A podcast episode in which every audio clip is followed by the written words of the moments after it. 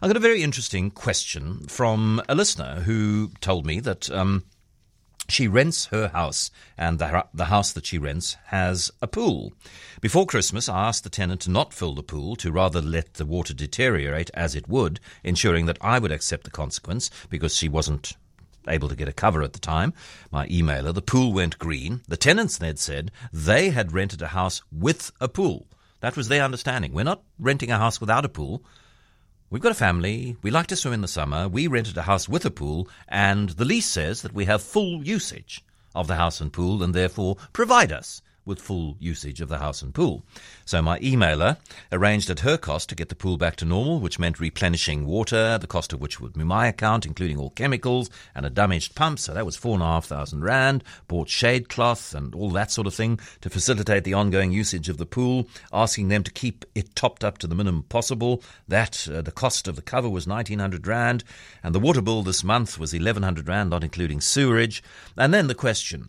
Who is responsible for fines, blaming and shaming, etc., if water is used unsparingly by the tenant of the property, despite emails, texts, etc., to advise of the water situation and request they do not actually use the pool, and so on? Marlon Shevelew is a rental property lawyer. Marlon, good afternoon. Yes, hi, John. How's it going? All right. What's this, What's the uh, What's the answer here? Is there, is there a clear legal precedent or obvious answer? Well, I wish they were. I mean, thankfully there's not. That's why guys are so busy in the in the legal profession. Look, I think the the very short logical answer is that if a tenant eh, eh, rents a property which includes the use of a pool, they're entitled to use the pool. If, however, the landlord says, "Listen, I'll bear the consequences of not filling the pool up," if the tenant goes ahead and wantingly splurges all the water and causes the, the owner to actually suffer a loss or to receive fines from the municipality, that cannot be, ever be the landlord's liability.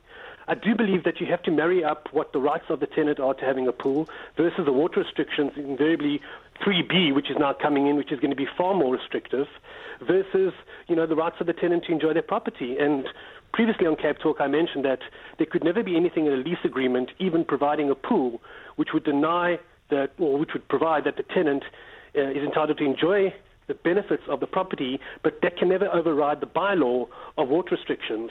So when it comes to blaming and shaming, I do believe that the landlord can easily pass those fines onto the tenant, especially if the landlord's been reasonable.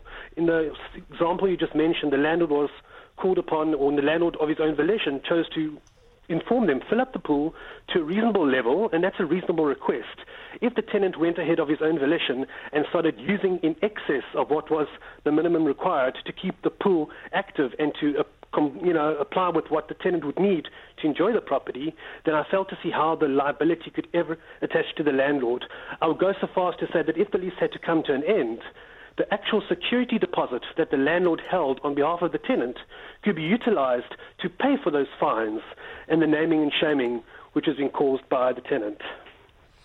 Okay, so um, th- there's no doubt uh, that the, the more you use the pool, the more people use the pool, more it needs to be topped up. Because particularly if you've got children, they love to jump in and out of the pool. It splashes water outside. The more you've got the cover off because you're swimming, the more wind and sun evaporation removes the water, and it then requires relatively constant top up in order to keep above the, the level of the pool pump.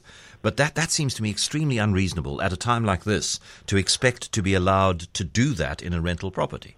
But especially in this instance of this particular example, because each case is decided on its own merits. In this particular example, you mentioned at the beginning that the landlord said, don't just, just leave the pool. And if you do intend to use the pool, please keep it to a minimum level just so that the pump can work. So for the tenant to choose to use the water not sparingly is a clear circumvention of the Water Act and of the bylaw, and has actually caused the landlord a tremendous amount of cost because the municipality, in terms of the Municipality Act, they're going to look to the owner to remedy the breach and to pay up what is owed, and that cost invariably will be passed to the tenant. So, besides being selfish and not taking heed of what the landlord needed, they chose to rely on this clause in their lease agreement which allows them to have a pool. Yes, but everyone else is struggling here with water restrictions and no one is above the law. And I don't see why the landlord, who's been more than reasonable, having fixed up the pool, bore that cost to now suddenly be blamed and shamed by the municipality. I don't see why the landlord should pick up that cost. Uh, Ken, okay, Marlon, um, Marlon, Marlon, sorry to interrupt, but we're heading to news, and there's a question from John in Sunningdale, sure. which uh, I suspect you'll be better placed. I'm sure, I'm sure you'll be better placed than I am to answer. John, hi. Yeah, good afternoon, everybody. Um, my question is, uh, I've just sold my property. Um, and one of the suspensive conditions in the contract is that the pool needs to be topped up and maintained. Now, six months ago, I covered the pool up, uh, and even though you know there's a solid cover, quite a bit of water has you know evaporated and the level has gone down a bit. So I'm going to have to like top up, you know, quarter of the pool. And I was just wondering, you know, what are my rights or or what can I do here? Okay, um, um, you were described as a rental property lawyer, and this is around property sale, but I'm, I'm, quite sure that you still will be able to. I mean, does he have to just grin and bear? I mean, it, it probably, I worked out that to completely fill a new pool would be about 4,000 Rand at the current punitive rates. So if, if it's going to cost John 1,500 Rand to top up his pool to meet that suspensive condition, is, is that what he has to do? Potentially, yes, because if a suspensive condition is not complied with, and that can be a suspensive condition in a sale agreement or a lease agreement, if it's not complied with, it gives the other party the right to take legal action to consider it to be a breach and force him to remedy it. So, a suspensive condition or a condition precedent are specific terms or conditions which are li- linked exclusively to a contract. As long as that suspensive condition, John, does not fall foul of the water restriction bylaw. That's the simple answer. If it doesn't, then he must grin and bear it.